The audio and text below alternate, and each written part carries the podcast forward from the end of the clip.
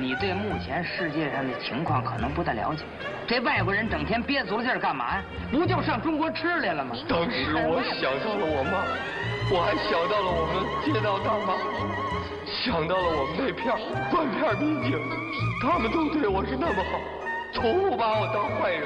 查找毛主席遗容，其本人的工作证、身份证或者护照进入口。闲板电台，活着不能太正经。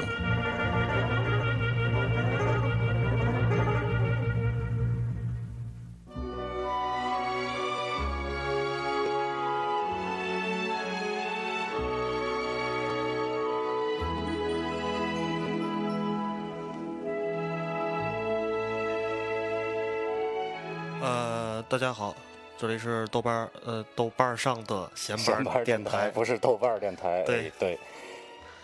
呃，我是小明儿。我是头破。咱们这一期接着说，就是小金导演的一生的这个导演生涯。对，刚刚呢，可能有的朋友听了上半期哈，上期、上期呢，我们简单的说了一下在二战之前，嗯，包括二战当中，小金对安二郎，对不起啊，小金安二郎导演的这样一些经历吧。对经历，嗯嗯，那咱们从战后开始说，嗯，呃，首先先介绍一下战后日本电影的一些背景吧。其实它时代背景是吧？对一个大时代的一个背景。战后之后呢，日本的电影进入了一个就是一个国际化的一个年代，包括大家特别熟知的黑泽明这些这些中生代的导演，就全都已经长起来了，就是很牛逼起来了。呃，罗生门是拿的那个威尼斯的一个奖，嗯威尼斯的一个金狮奖。那为为什么咱俩讨论一下，为什么这个时候就是被认可了这些人？首先啊，呃，经历了二战之后，这个西方对于东方的这个认识是非常的，就是它有变化了，有变化是，嗯，呃，然后呢，另外另外一点就是，就是想想接触到东方的这些这些美学的一些东西，所以黑泽明这波人他们拍的都是这种时代剧，就是时代剧，其实就是咱们这儿的古装戏古装古装戏，对嗯，就是非常容易被这个西方的媒体接受。而且像黑泽明这一波人，他们都是受的西方的文化的影响特别多，就是这种比如说宿命论啊，这种存在主义啊等等这些思潮的影响，对他们都影响挺深的。包括黑泽明本身他就挺喜欢西方的美术，包括这些这些东西都有影响。所以这些人呢，也是为了他们，我们其实东西这东西挺难说哈，他是为了西迎合西方人的口味，可能去拍这些电影，还是说他自身就想拍这些？也我觉得还是跟自身的这种感觉更有关系吧。你说像，嗯，怎么说呢？啊，二战之前的这种日本的这种社会啊，它可能更封闭一点，更封闭一点，对吧？你说像二战之后，它战败了，然后各种怎么说，美军的这个驻军啊对，包括驻军嗯它肯定会带来很多新鲜的东西。对，嗯，他的这种接受西方文化的途径肯定是比战前要更多。对，嗯，呃，咱转回来说小金哈，小金跟他们这波人就不太一样，他依然在坚持着自己的这些东西。首先，小金不拍时代剧，就是时代剧或者说呃基本没有，就是全都是嗯拍的现代的生活。就是另外一点，他的这个情还是情节剧这种东西，就是说相对而言更难被西方的这些观众所呃影响或者是所接受吧，或者是理解。对，就是说老外还是愿意看你们咱们东方人穿这个古代的衣服。对对 对对对，更东方一点儿吧，嗯，所以这个阶段呢，其实小金的作品产量还是依然保持一个一个一个高产，而且票房呢也还不错，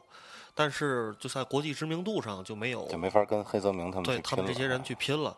可是小金这个阶段呢，有一点，他捧红了当时日本很多的这个男女演员，尤其是女演员，呃，非常著名的就是这个原节子，嗯，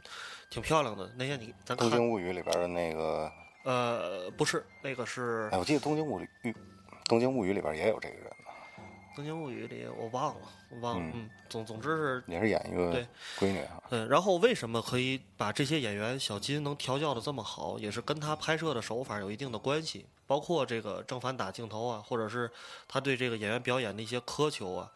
就是讲一个小段子吧，这里边儿，嗯，就是说曾经有一个哈。嗯，二十多岁的一个小伙子，他来到小金的剧组。当时他在日本挺知名的，就是这个挺怎么说？偶像偶像对青春青春偶像这种，然后也看了很多西方像什么马龙白兰度啊、詹姆斯迪恩啊，就深受这种对对对影响啊，，深受这种影响，得觉得帅动作对操我的你妈的有男性的这种力量。阳刚，对，啊然后被因为形象不错，就进到小晶这剧组里面去演演一个新片儿。这哥们儿就想，操，就你小晶不牛逼嘛，就挺挺不忿儿的。然后说我青春偶像，我就不能听你的，是吧？然后我就得呃有有一些摇起来，摇起来，对。有点不一样了。对但小金他对这个演员表演是非常的这个非常的怎么说呢？就是要求可能相对刻板，就是挺挺顽固的一个人。其实他对每一个人都是这样，是对每个人都是这样，很平易近人，就并不说你大牌小牌就都这样。嗯啊，然后呃表演的时候，比如说咱简单的说啊，一个转身的镜头，可能咱平时咱们在电影里看到转身就一转就很随意，嗯但小金就对这个非常要求很苛刻，你必须得慢，比如说转身啊，两秒钟完成这么一个动作。哦嗯，非常精确哈。哎，你说就是因为你也是北影毕业的啊，是吧？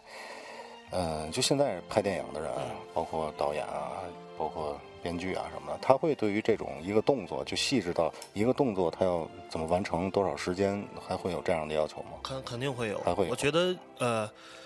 如果一开始从预算和这个整个片子的片长上都会有非常精确的计算，包括这个剧本比如说这这些剧本必要必须要拍多少页，肯定都会有有这方面的考虑的，嗯，一定会有。你接着说刚那个刚那个刚那个事儿啊，日本小帅哥，来了之后呢，他就小金跟他说好了这戏怎么怎么拍，他就完全没按小金那样演，就是耍帅，然后啊走路动作都特别快。小金当时一下就不高兴了，就说停，不拍了，然后然后就给这哥们儿叫到跟前儿，就一通大骂，就是、嗯，首先先问你，你是一个合格的演员吗？还想不想拍了对是吧？就是你得敬业是吧？呃，你为什么就是非得要自己这这么办？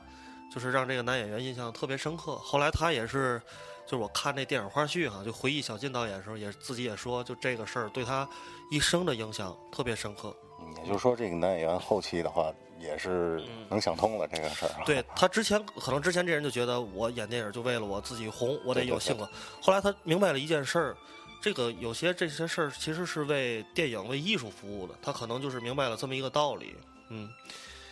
呃，然后这个中期呢，他就是创作了也是也是很多的很多的有名的作品吧，包括他一生最最后一个作品《秋刀鱼之味》。嗯，那我们现在先来听一首这个《秋刀鱼之味》的，也是歌呃哎主题曲。这这秋刀鱼到底是一什么鱼？嗯，你吃过吗？吃过，但是就是我是嗯对美食可能敏感度不高，然后就一直不知道它这个到底我我吃过两次秋刀鱼。嗯，咱先听嗯这歌歌啊。嗯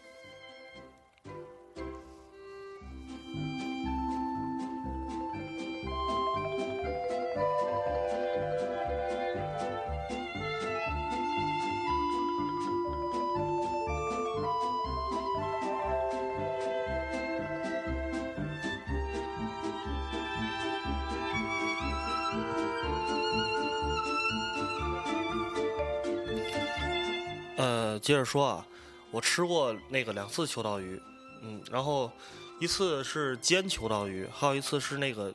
你吃过，你怎么没吃过秋刀鱼？上次咱在那个二番主那次，你不是啊，是我吃过，我是吃过，但是就是说不敏感，你明白吗？嗯就是我很难去尝出来到底哪个是秋刀鱼，哪个是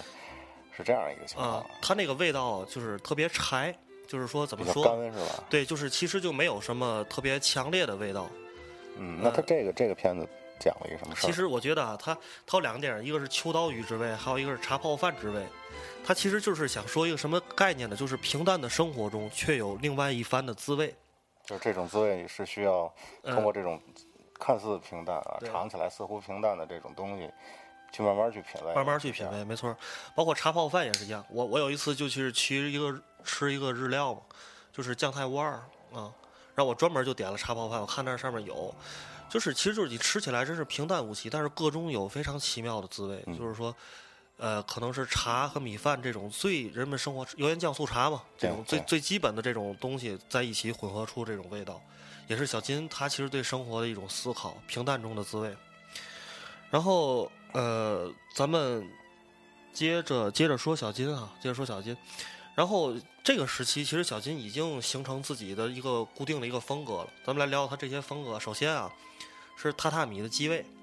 就嗯是、就是上一期咱也说过也说过，对这个需要摄影师趴在那儿，对。然后咱们来，咱就是咱俩来以咱们的理解来聊一聊、嗯这个榻榻米的机位，大概就是人膝盖的一个高度。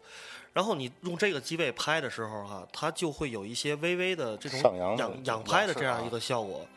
那我你其实咱俩在看你在看小金的电影的时候，你是不是有一种感觉，就是这些人就感觉看起来就是非生活非常的像一部舞台一样那样的一个感觉，啊而且很平常，就是说，就是镜头很客观，可以这样说，就是说，就是可能是这样一个，就是有一种冷眼旁观的这种感觉。对对对，就是很客观的一个视角。呃，另外一个呢是，呃，稍等啊，嗯，另外另外一个就是他的那个，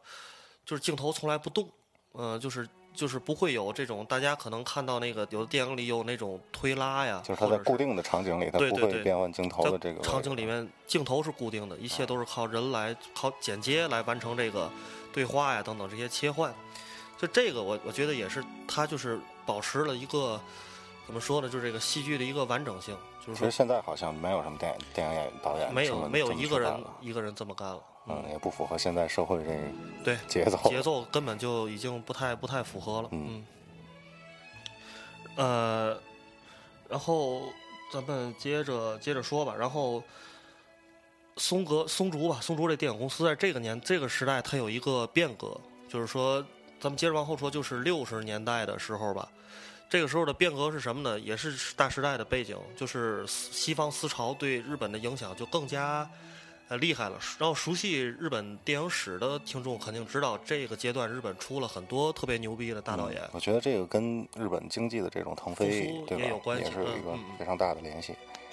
包括那个大岛渚，咱都挺了解，嗯就是那个《感官世界》那个大大黄片儿的那个那个那个导演，呃，金村昌平，这些都是那个年代起来的这帮人，他们都是起家于松竹，但是后来因为他们就太不忿儿了，对这个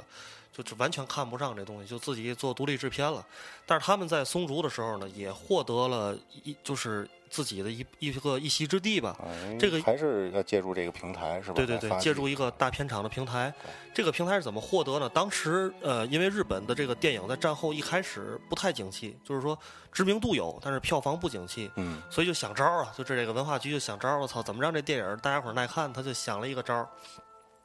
只要你在这个电影里面加入这个跟性有关的情节，嗯，那你拍什么题材我都不限制。那等于说跟咱现在是他妈反着的，是对吧？对对对，鼓励这个事儿。那他对时间呢有要求或者限制之类的东西吗？你说这个整个呃性镜头还是说整个电影？对，这个性镜头在这个整个电影里的这个所占的比率吧？呃，好像没有特殊的限制。我看过有一部分，就基本上这个片儿就挺花桃色电影嘛，那个阶段到包括到七十年代都纯桃色电影。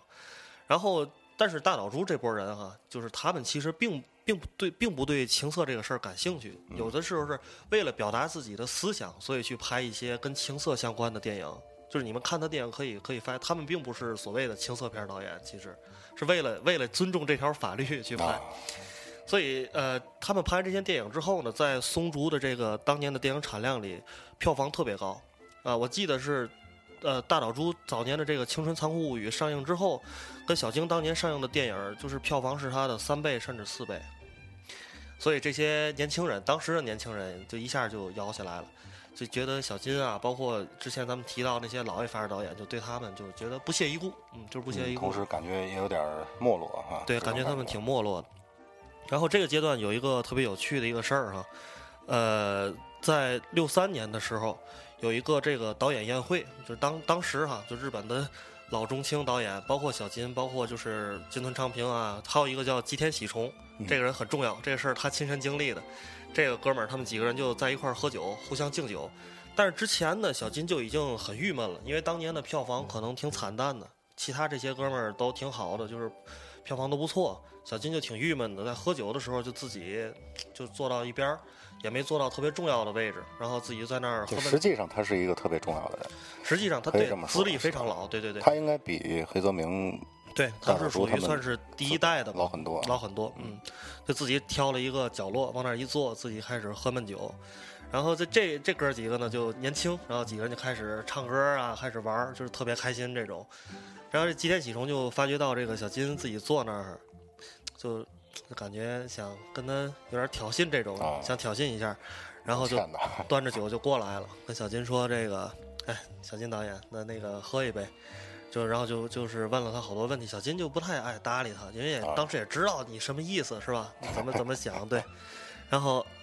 那个小金就他就问小金说：“你对这个电影怎么看啊？”就这问题，我觉得相当挑衅了他了。指的是就是说您您对我的电影怎么看？还是不是，就你对电影这个东西这件、啊这个艺术，或者是哦电影这个、这个东西你怎么看？小金当时我觉得啊，我分析当时情绪，小金应该是挺愤怒的，嗯，就随口说了一句，说了一句，他说这个电影对我来说哈、就是站在桥下，然后拉客的这种披着蓑衣啊，披着蓑衣站在桥下拉客这种妓女，怎么还得披着蓑衣呢？就是挺惨的，我估计就是挺惨的一种感觉。然后说完之后的这个那个吉田喜虫就操就挺不理解的，就是就是干这我也其实说实话，我也不太理解。他说这个妓女，那他指的是吉田喜虫他们现在拍的这个片子是这样的一个片子呢，还是其实我觉得他并不是在讽刺吉田喜虫，他是有一种自嘲自嘲的这种啊感觉。呃，因为我觉得小金他就是这两代人哈，他们对这个电影的看法就是差距特别大。比如说，我觉得像小金他们这一代人，他们是属于学徒，从学徒的时候就进入电影厂工作，他们更多的是把电影看成一个事业或者一个一个职业。可能他们，你想小金他刚进来时并不想把电影当成一个理想，但是大岛他们这帮人就不一样了，就是从小就抱着电影的梦想，然后从小想去干电影，所以小金就觉得自己其实是一个很卑微的人，他不觉得自己是一个就是一个大师啊，或是或是怎么样，嗯，然后咱们先听一个歌行，嗯？然后这个歌呢是简单说一下吧，是后来侯孝贤拍了一个电影向小金致敬的，叫《嗯咖啡时光》。然后这个女这个女演员叫易清瑶，易清瑶，窈窕淑女的窈窕窈。嗯淑女的窈，这个这个歌叫《忆思案》，是这个《咖啡时光》的这个片尾曲。好。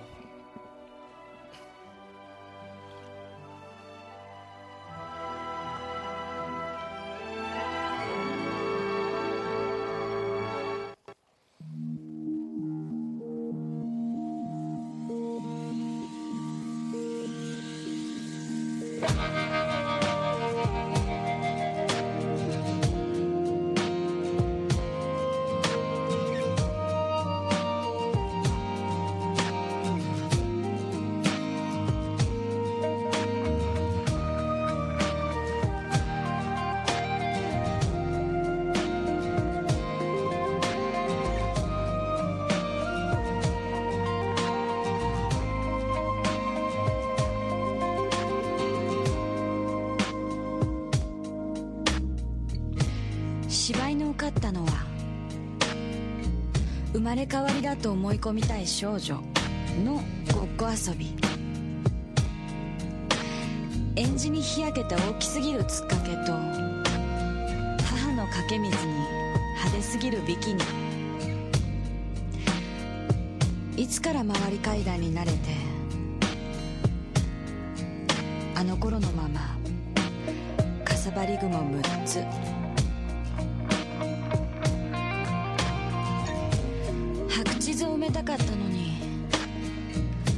琴問橋で初恋を落としてしまった。娘。大人顔で振り向いてごらん。実を結ばないことだらけの汗がやっと。呃，这个歌还挺好听的，我觉得。对，嗯，就是听不太懂。对。你有歌词的翻译吗？歌词的翻译我没没没没查，不过大概我说一下这电影吧，大概就是、就也是挺平常的，就是讲那里边儿有千叶中信，嗯，这千叶中信跟这个跟这个女演员两个人两个人演的，就是讲的发生在东京的很平常的一段恋情，嗯。也是走的小金电影的路子。呃，咱们接着说小金的故事哈。好嘞，嗯，然后后边其实小金到晚年的时候就挺不如意的，可以说过的，就是跟他的其实跟他的这个在片场里的身份啊、地位啊，就是就是相对来讲自己很挺不如意，但是电影还得照样拍，嗯呃还得每年去去去自己去创作。嗯，我插一句啊，就是说，他自从六十年代开始，就是说走没没落了之后呢，是不是在他生前就一直没再起来过？呃，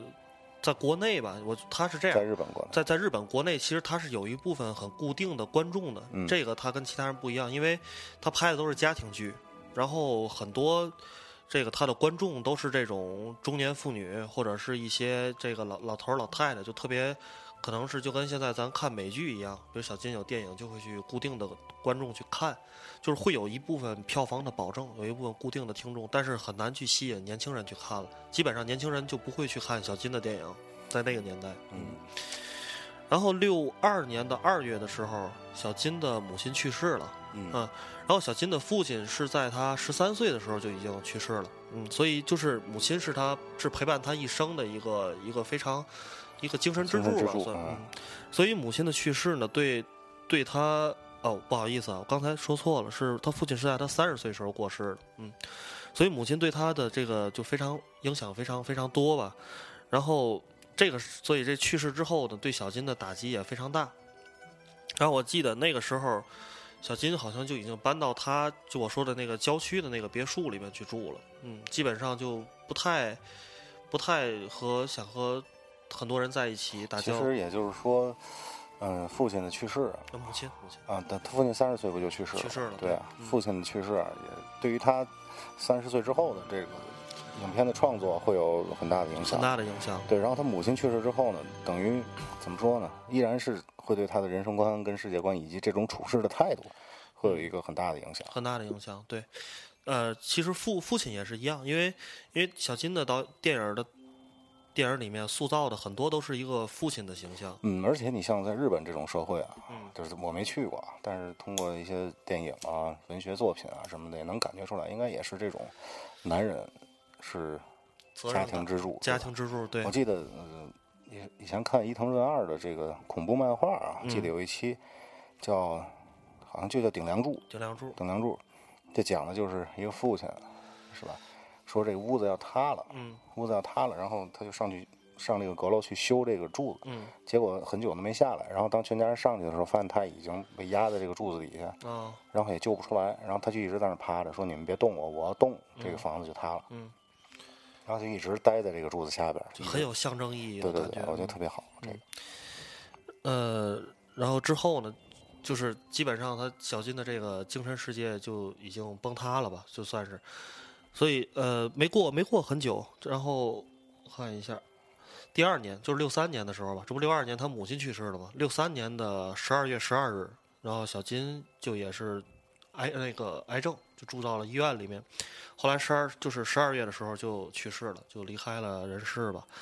然后最后一部电影是这个《秋刀鱼之味》，嗯，就是我刚才咱上期的时候听过这个这个电影的插曲，嗯，然后一生呢一共拍了五十二个电影，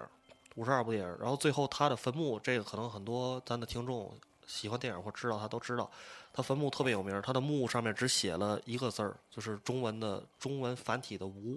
嗯，就是没有嗯，虚虚无无的无。然后墓地在镰仓，就是他那小别墅，他晚年住的这个地方，离东京不是很远，就是嗯镰仓这个地方。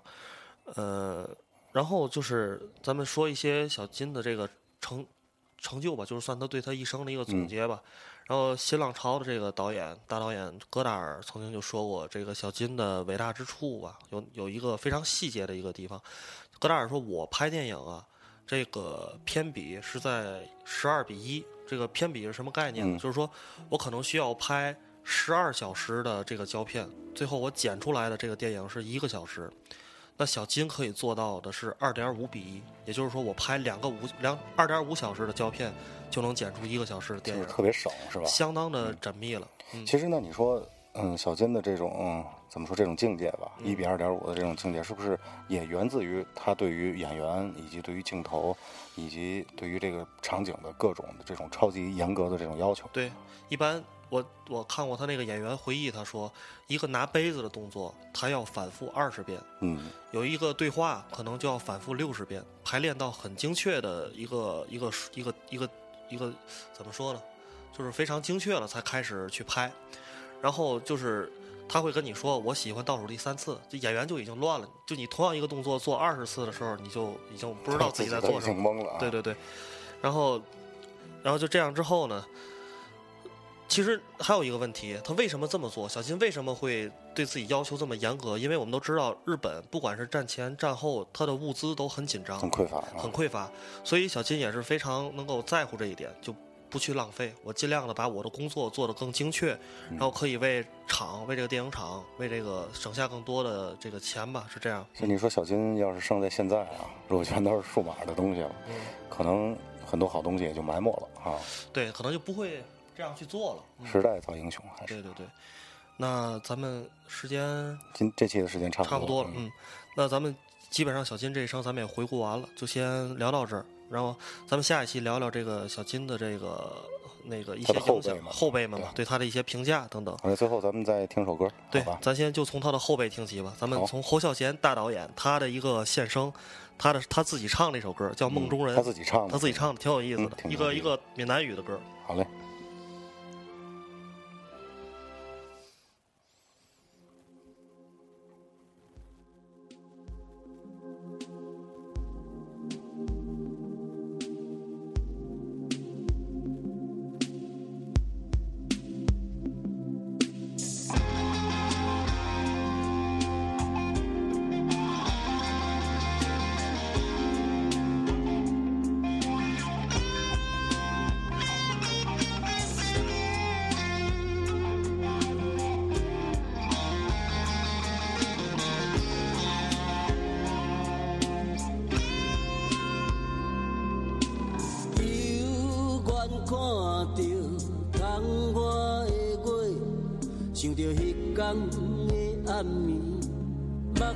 甘嘞，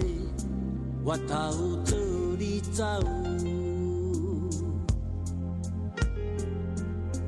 敢有影是思无的心情，像结皮的空嘴，予阮袂当来。那个侯大导演这个歌唱的还不错啊。对，就是我有点惊，真的对，对，这侯大导演他有一个爱好，他就特别喜欢去 KTV 里 K 歌，是吗？对，经常是叫上三两朋友，有五百吗？里边？呃，有可能会有五百。还有那高洁，你知道吗？就是演《疯狂的石头》里边那个台湾那个，哦哦哦，知道。他跟侯侯孝贤两个的侯孝贤合作的《再见南国》之后，俩人就成了好朋友，经常一起去 KTV 里 K 歌喝酒，这种闽南语这个歌啊，总给我一种感觉就是，特别乡愁的感觉，对，还是吧？它特玩世不恭，嗯其实是吧？然后，同时还有特别有乡愁的感觉。对对，行，那这期先这样。好嘞，那咱们下一期继续啊，咱们聊聊小金以及他后辈的一些故事。好，好嘞，呃大家再见，再见拜拜。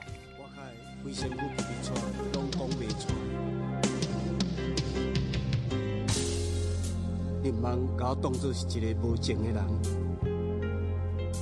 我真正毋敢讲出来，我讲袂出来。